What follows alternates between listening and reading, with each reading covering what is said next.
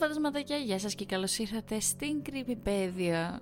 Μπήκε για τα καλά ο Δεκέμβρη. Καλά θα μου πείτε την προηγούμενη εβδομάδα μπήκε, την προηγούμενη Παρασκευή, αλλά δεν πειράζει. Ξεκινάμε τώρα, τώρα που μπήκε όντως για τα καλά ο Δεκέμβρη, με τις χριστουγεννιάτικες τρομακτικές ιστορίες. Και βρήκα μία, βρήκα ένα creepy, creepy χειμωνιάτικο creepy πάστα και ε, χωρίς να χάσουμε χρόνο ας ξεκινήσουμε. Αλλά ας πούμε πρώτα ότι όσο φαντασματάκια ακούσουν το επεισόδιο ε, σήμερα που προορίζεται να ανέβει Παρασκευή ή Σάββατο ειδοποιώ ότι έρχεται παιδιά η ώρα. Έρχεται το event, το event η βιβλιοπαρουσία στη Θεσσαλονίκη αύριο Σάββατο 9 του μηνός στις 6.30 το απόγευμα στο Μπαζάρι Καφέ κάτω στην Ναβαρίνου ε, ελπίζω να σας δω, είμαι πάρα πάρα πολύ ενθουσιασμένη, λιγουλάκι αγχωμένη, αλλά όλα αυτά είναι μέσα στο πρόγραμμα. Ε, ανυπομονώ, ανυπομονώ, ανυπομονώ, δεν, δεν ξέρω τι άλλο να πω για να εκφράσω το πόσο πολύ χαίρομαι γι' αυτό. Ε, και ναι, τέλος πάντων, κάνοντας αυτή την παρένθεση, ας ξεκινήσουμε. Η, το creepypasta λέγεται The Chimney Man στα ελληνικά το μεταφράζει ως ο άνθρωπος της καμινάδας, πώς να το ονομάσουμε, ο καμινοδάνθρωπο, καμιναδάνθρωπος, δεν ξέρω, αλλά πιάσετε το νόημα και ας ξεκινήσουμε με την ιστορία. Ο πατέρας μου έκτισε το σπίτι των ονείρων του στο νότιο Όζαρξ το 1991, μια ανταμοιβή για τον εαυτό του για την επίτευξη της συνταξιοδότησης. Το καταραμένο πράγμα χρειάστηκε σχεδόν ένα χρόνο για να χτιστεί και με την κομιτεία που έπρεπε πραγματικά να χτίσει το δρόμο για την ιδιοκτησία της οικογένειάς μου στη κορυφή ενός μικρού βουνού. Ήμουν 14 τότε και ναι, ήμασταν πλούσιοι, αλλά η καμπίνα δεν το αντανακλούσε αυτό.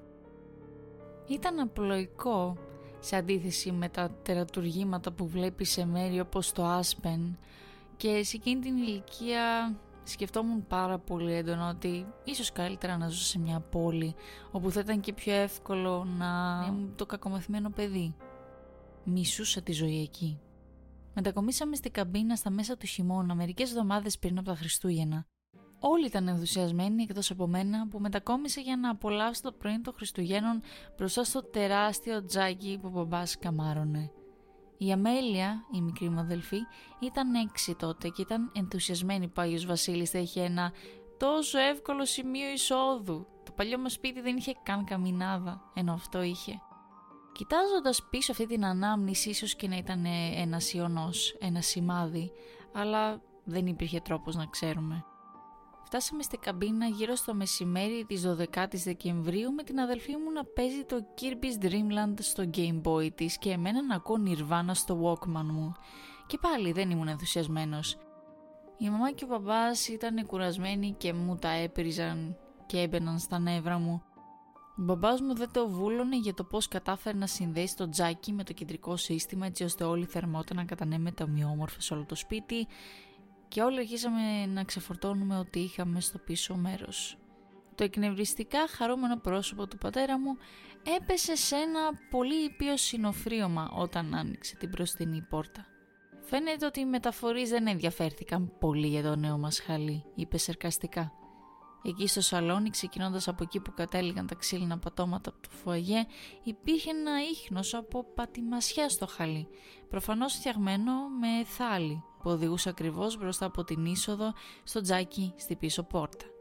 Πήραμε τα αντικείμενα που μας αντιστοιχούσαν και τα κουβαλήσαμε στα δωμάτια μας και φυσικά έπρεπε εγώ να καθαρίσω αυτό το χάλι ενώ ο μπαμπάς πήρε τηλέφωνο την εταιρεία για να παραπονεθεί. Ενώ έτριβα σκέφτηκα ότι αν οι πατημασιές ήταν στην πραγματικότητα εθάλη θα ήταν δύσκολο να εξηγήσω γιατί το τζάκι είχε ήδη χρησιμοποιηθεί σε μια ολοκένουργια καμπίνα. Εκείνη την εποχή υπέθεσα ότι έπρεπε να είχε γίνει μια δοκιμή από τον κατασκευαστή για να διασφαλίσει το γεγονός ότι όλα ήταν λειτουργικά. Μου πήρε περίπου μία ώρα για να φέρω το χαλί σε ικανοποιητικό σημείο που να αρέσει στους γονείς μου και στη συνέχεια πήγα μέσα στο νέο δωμάτιο για να συνεχίσω να βυθίζομαι στις εφηβικές μου σκέψεις. Εκείνο το βράδυ δεν μπορούσα να αφήσω αυτή την αίσθηση ότι κάποιος με παρακολουθεί στο ντουζ, ότι κάποιος στεκόταν ακριβώς στην άλλη πλευρά της κουρτίνας. Προσπάθησα να το αγνοήσω, αλλά το συνέστημα έγινε τόσο έντονο που όταν έκλεισα τα μάτια μου για να πλύνω τα μαλλιά και το πρόσωπό μου, Ένιωθα πως ήταν ακριβώς δίπλα μου. Τελικά τράβηξα πίσω την κουρτίνα νιώθοντας ανόητος που ήμουν τόσο κλαψιάρης, διότι φυσικά δεν βρήκα τίποτα ασυνήθιστο. Θεώρησα ότι όλη αυτή η παράνοια ήταν επειδή ήμουν τσαντισμένο και έτσι δεν το σκέφτηκα πολύ. Δεν είχα άλλο περίεργο περιστατικό σαν και αυτό για αρκετές ημέρες, αλλά περίπου μια εβδομάδα μετά την αίσθηση αυτή, η Αμέλεια ενημέρωσε τη μαμά μου και εμένα για τη νέα της φίλη στο τραπέζι όταν τρώγαμε πρωινό. Πώς κοιμηθήκατε όλοι χθες το βράδυ, ρώτησε η μητέρα μου. Καλά, απάντησα, τρώγοντας ομελέτα. Έμπαιξα με τον άνθρωπο πίσω από τις κουρτίνες, είπε η Αμέλεια. Του είπε ότι θα είχε μεγάλο πρόβλημα αν συνέχιζε να λερώνει το χαλί. «Ω, αυτό είναι υπέροχο γλυκιά μου», είπε η μαμά μου. «Χαίρομαι που έκανες έναν φίλο. Πες του ότι είπε ευχαριστώ που δεν έχει άλλους λεκέδες στο χαλί». Στραβοκαταπίνω ακούγοντας τη μαμά μου στην ουσία να επενεί την αδελφή μου. Η μαμά απλώς μετακαθόταν και έπινε το καφέ της διαβάζοντας την εφημερίδα που ο μπαμπάς χρειάστηκε να πληρώσει έξτρα για να του τη φέρουν μπροστά στη πόρτα του. Δεν υπήρχε φόβος στη φωνή της αδελφής μου και κανείς από εμάς δεν σκέφτηκε έστω και ελάχιστα την πιθανότητα ότι ο νέος της φίλος ήταν κάτι περισσότερο από φανταστικός. Αργότερα εκείνη τη μέρα πήγαινα μερικά διπλωμένα ρούχα στο δωμάτιο της αδελφής μου, τα έβαλα στο σιρτάρι της, γύρισα να βγω έξω και τα είδα. Δύο αποτυπώματα παπουτσιών με κάρβουνο κάτω από την κουρτίνα του παραθύρου, λες και κάποιος κρυβόταν εκεί. Σκέφτηκα, άσε η μάμα θα τα καθαρίσει. Αλλά κάτι με τσιγκλούσε. Η μαμά, αν τα έβλεπε αυτά που θα τα έβλεπε όταν είχε βοηθήσει την Αμέλεια να εγκατασταθεί στο δωμάτιό της, θα τα είχε καθαρίσει. Που αυτό σημαίνει ότι οι πατημασιές δεν ήταν τότε εκεί. Ακόμα δεν ξέρω το γιατί, αλλά ποτέ δεν είπα στους γονείς μου για αυτό. Τελικά επέστρεψα για να καθαρίσω και συνέχισα με την ρουτίνα μου. Σίγουρα η Αμέλεια είχε βρει κάποιον περίεργο τρόπο να τα δημιουργήσει για να στην ουσία να αποδείξει ότι έχει έναν φίλο. Αλλά εκείνο το βράδυ στις 23 Δεκεμβρίου δεν μπορούσα να κοιμηθώ. Η αίσθηση ότι με παρακολουθούσαν είχε επιστρέψει αφού έκανα αυτή την ανακάλυψη στο δωμάτιο της Αμέλεια και δεν μπορούσα να το βγάλω από το μυαλό μου. Δεν το είχα παραδεχτεί ακόμα στον εαυτό μου, αλλά ένα μικροσκοπικό μέρος της φαντασίας μου άρχιζε να υποψιάζεται ότι κάτι δεν πήγαινε καλά. Στα 14 μου ακόμα δεν είχα καταπνίξει τελείως το φόβο μου για τα φαντάσματα. Συνέχισα να κοιτάζω σε όλο το δωμάτιο στο πίσω μέρος της ανοιχτής δουλάπας μου, περιμένοντας κάποιον να στέκεται εκεί με τα παπούτσια του καλυμμένα με μαύρη σκόνη. Ένιωσα ντροπή που φοβήθηκα, αλλά τελικά αποκοιμήθηκα κάποια στιγμή γύρω στα μεσάνυχτα. Ακόμα δεν μπορώ να θυμηθώ ότι με ξύπνησε, αλλά ξέρω ότι τα σεντόνια μου ήταν βρεγμένα από τον υδρότα. Ένιωσα ξανά ότι με παρακολουθούσαν και άρχισα να σαρώνω το σκοτεινό δωμάτιο μέσα από τη θολή όρασή μου. Κοίταξα ακριβώς κάτω από τις κουρτίνες και είδα μαύρα πόδια να ξεπροβάλλουν από κάτω. Πήδηξα λίγο, μετέτρεψα τα μάτια μου και ξανακοίταξα. Δεν υπήρχαν παπούτσια, αλλά η κουρτίνα φαινόταν να κουνιέται. Ίσα ίσα. Κοίταξα την πόρτα της δουλάπας η οποία είχε κλείσει χωρίς ήχο. Τραβώντας τις κουβέρτες από πάνω μου, φοβόμουν ότι αν τις κατέβαζα θα ήταν κάποιος εκεί, να κάθεται στην άκρη του κρεβατιού μου. Μετά από λίγο προσπάθησα να κοιμηθώ, αλλά δεν μπορούσα. Φυσικά και με κατηγόρησαν την επόμενη μέρα για τις βρώμικες πατημασιές από και προς το δωμάτιό μου. Ξεκινούσαν και τελείωναν μπροστά στο τζάκι μας, όπως και την πρώτη φορά, αλλά σαφώς οδηγούσαν στην τουλάπα του υπνοδωματίου μου και πίσω. Οι γονείς μου έδωσαν μια μεγάλη ομιλία για το πώς έπρεπε να αποδεχτώ τις νέες μου συνθήκες και να αρχίζω να αντιμετωπίζω τους πάντες και τα πάντα με πολύ περισσότερο σεβασμό. Δεν είχα την ενέργεια να παλέψω ή να αντιμιλήσω. Το μόνο που μπορούσα να σκεφτώ ήταν τα ίχνη και το πράγμα που είχε περάσει τη νύχτα μαζί μου. Απλώς γύρισα τα μάτια μου και δέχτηκα τη τιμωρία μου. Καθάρισα τα αποτυπώματα και μετά έβαλα στο Walkman κάτι σε μουσική. Δεν θα με πίστευαν έτσι κι αλλιώς, οπότε γιατί να πω το οτιδήποτε. Έτριψα τα χαλιά εκείνη τη μέρα ζαλισμένος σκεπτόμενος το τι είχε πει η Αμέλεια λίγες μέρες πριν στο πρωινό. Οι σκέψεις μου έτρεχαν για λογικές εξηγήσεις αλλά συνέχισαν να φτάνω σε αυτό το παράξενο πράγμα τύπου λες και υπήρχε φάντασμα Άγιος Βασίλης αυτή ήταν η θεωρία μου Παρόλα σας συνέβαιναν, είχα ακόμα το πρωί των Χριστουγέννων στο μυαλό μου, όπως όλοι σε εκείνη την ηλικία. Ωστόσο, μέχρι να τελειώσω το καθαρισμό, προσπάθησα να ξεκαθαρίσω τι συνέβαινε. Και έτσι θα το ξεκινούσα με την αδελφή μου.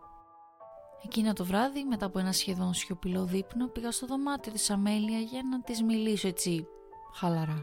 Καθώς άνοιγα σιγά σιγά την πόρτα, την βρήκα να κοιτάζει τον αεραγωγό της οροφής.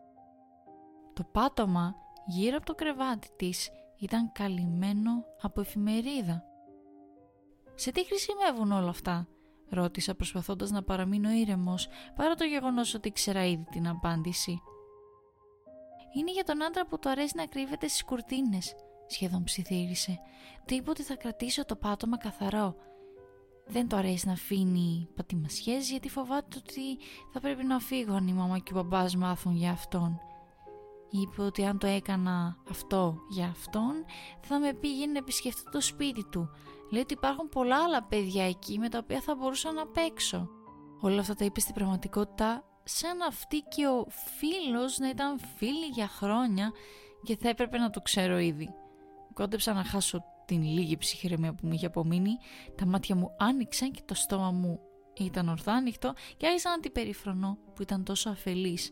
Αλλά έπιασα τον εαυτό μου αποφασίζοντας να προσπαθήσω να λύσω το μυστήριο μόνος μου χωρίς να ντροπιάσω ένα εξάχρονο παιδί.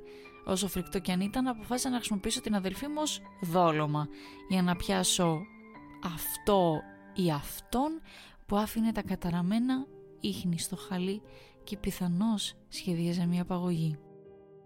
«OK», είπα. «Απλά φροντίσε να πεις στη μαμά και τον παπά ότι όλη η εφημερίδα είναι για ακουαρέλες ή κάτι τέτοιο, για να μην είναι καχύποπτη». «OK», απάντησε με ενθουσιασμό. Δόξα τω Θεώ η Αμέλια ήταν έξι ετών και δεν χρειαζόταν πολλές εξηγήσεις. Έφυγα από το δωμάτιό της με τρομοκρατημένη περιέργεια, αναρωτούμενος τι θα μου επιφύλασε η παραμονή των Χριστουγέννων. Για εκατοστή φορά ξάπλωσα στο κρεβάτι, ανίκανος να κοιμηθώ. Έβλεπα το ρολόι μου να χτυπάει για δευτερόλεπτα, λεπτά, ώρες. Ήξερα ότι αν έφτανε κάτι στο δωμάτιο της Αμέλεια, θα άκουγα το τσαλάκωμα του χαρτιού. Ήξερε επίσης ότι η Αμέλεια θα ήταν ξύπνια, απλοελπισμένη, όχι μόνο για να βγει ο νέος της φίλος, αλλά και για τον ήχο των κουδουνιών από το έλκυθρο του Αγίου Βασίλη. Μόλις άρχισα να παρασύρωμα από τον ύπνο, κάποια στιγμή γύρω στις μία το πρωί, άκουσα τον ήχο της εφημερίδας που τσαλακώνονταν. Σηκώθηκα από το κοιμισμένο ξύπνιο κομμάτι του εαυτού μου, πετάχτηκα από το κρεβάτι και προσπαθούσα να είμαι ήσυχος. Προσγειώθηκα στο πάτωμα με ένα γδούπο και αμέσως άκουσα την αδελφή μου να κλαψουρίζει από την άλλη άκρη του δωματίου. «Σε παρακαλώ μη πας, όχι γύρνα πίσω», φώναξε.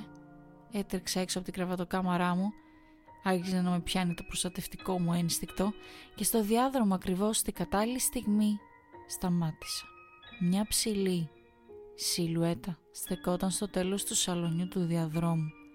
Αυτό το πράγμα που δεν ξέρω καν αν θεωρείται άνθρωπος, στεκόταν τόσο ψηλά που χρειάστηκε να σκύψει κάτω από το ταβάνι και χρησιμοποιούσε τα μακριά τα χέρια του για να στηριχθεί στους τοίχους. Η λάμψη της σελήνης που έμπαινε μέσα από τον φεγγίτη ήταν αρκετή για να μου δείξει ότι ήταν ομοιόμορφα χλωμός, σχεδόν λευκό σαν χαρτί και χωρίς ρούχα. Κοίταξε αυτό που θα έπρεπε να είναι το πρόσωπό του, αλλά υπήρχε έλλειψη των χαρακτηριστικών του. Είχε δύο εσοχές που θα έπρεπε να υπάρχουν μάτια, σαν να υπήρχαν κάποτε κόγχες, αλλά το δέρμα είχε τεντωθεί από πάνω. Νόμιζα ότι είδα μια μικρή σχισμή που πρέπει να ήταν το στόμα. Άρχιζα να παρατηρώ το σώμα του φαίνονταν λεπτό, σχεδόν δυσδιάστατο και στη συνέχεια κουνήθηκε. Λαχάνιασα καθώς κινούνταν με αφύσικη κίνηση, λες και οι αρθρώσεις του ήταν το αποτέλεσμα κάποιου είδους τσαλακώματος και διπλώματος σε ένα κουτί, χρησιμοποιώντας τα συνήθιστα χέρια του για να ισορροπήσεις το πάτωμα και να γλιστρήσεις στο σαλόνι. Για μια στιγμή σκέφτηκα να επιστρέψω στο δωμάτιό μου, αλλά είχε φτάσει πολύ μακριά. Πήρα όσο λίγο θάρρος μου έμεινε και κατευθύνθηκα προς το σαλόνι φτάνοντας στη γωνία του δωματίου. Στο φως του φεγγαριού ακολούθησα το μονοπάτι των γκριζοπών πατημασιών με τα μάτια μου μέχρι το τζάκι, όπου οι πόρτες ήταν ανοιχτές. Έριξα μια ματιά σε ένα άκρο που πήγε στη καμινάδα. Απλώς κοίταζα, δεν τολμούσα να κουνηθώ, δεν τολμούσα να πνεύσω πολύ δυνατά ή βαθιά, μήπως και μου επιστρέψει. Η Αμέλεια έσπασε τη σιωπή. «Μη τον πληγώσεις», ψιθύρισε από πίσω μου. Γύρισα πίσω τρομαγμένος με την καρδιά μου να χτυπάει στο στήθος μου. Κλείσαμε τα μάτια για μια στιγμή. Εγώ δεν πίστευα αυτό που είχα δει. Τελικά βρήκα τις λέξεις. Πήγαινε πίσω στο κρεβάτι Αμέλεια. «Όχι, δεν θα σε βλάψει, δεν θα σου κάνει κάτι κακό», άρχισε να δακρύζει. Έβρισκα συνεχώς τον εαυτό μου ανίκανο να μιλήσει, σαν αυτό το πράγμα στο τζάκι μας να είχε κλέψει το λεξιλόγιό μου. Στο μυαλό μου έτρεχα, προσπαθώντας να ζυγίσω τις επιλογές.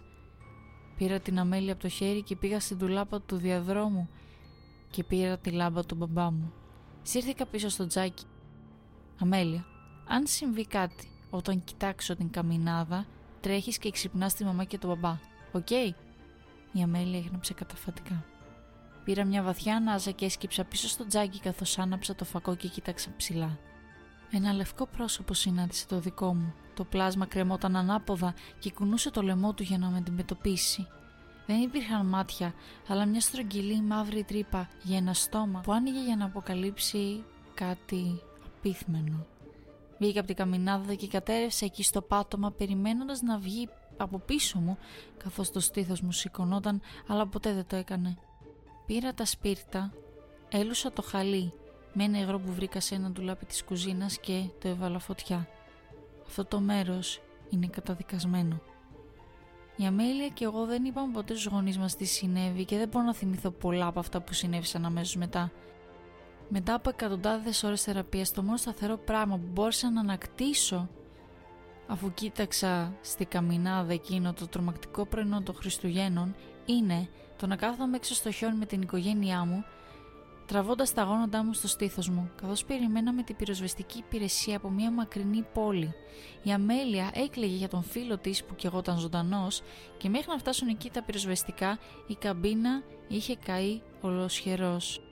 Οι ψυχολόγοι έλεγαν στους γονείς μου ότι έχω κάποιες καταπιεσμένες αναμνήσεις ως αποτέλεσμα της απομόνωσής μου από την κοινωνία, σε μια εποχή όπου η κοινωνική μου ανάπτυξη ήταν πάρα πολύ σημαντική, ένα μάτσο βλακίες. Η Αμέλεια δεν μιλούσε για πολύ καιρό γιατί από την πλευρά της είχα δολοφονήσει τον φίλο της. Λίγα χρόνια αργότερα άρχισε να καταλαβαίνει όμως και μιλήσαμε, συμφιλειωθήκαμε και συμφωνήσαμε να μην μιλήσουμε ποτέ ξανά γι' αυτό. Οι γονείς μου ποτέ δεν κατάλαβαν γιατί η Αμέλεια ήταν πεπισμένη ότι είχα προκαλέσει τη φωτιά, όταν η πυροσβεστική είπε το αντίθετο. Μας ζόρισε για λίγο, αλλά τελικά υποθέτω ότι το άφησα να φύγει ως στο ότι ήταν στη φαντασία της. Την επόμενη μέρα μας επιτράπηκε να δούμε τα ερήπια και έτσι να ανακτήσουμε ό,τι μπορούσαμε.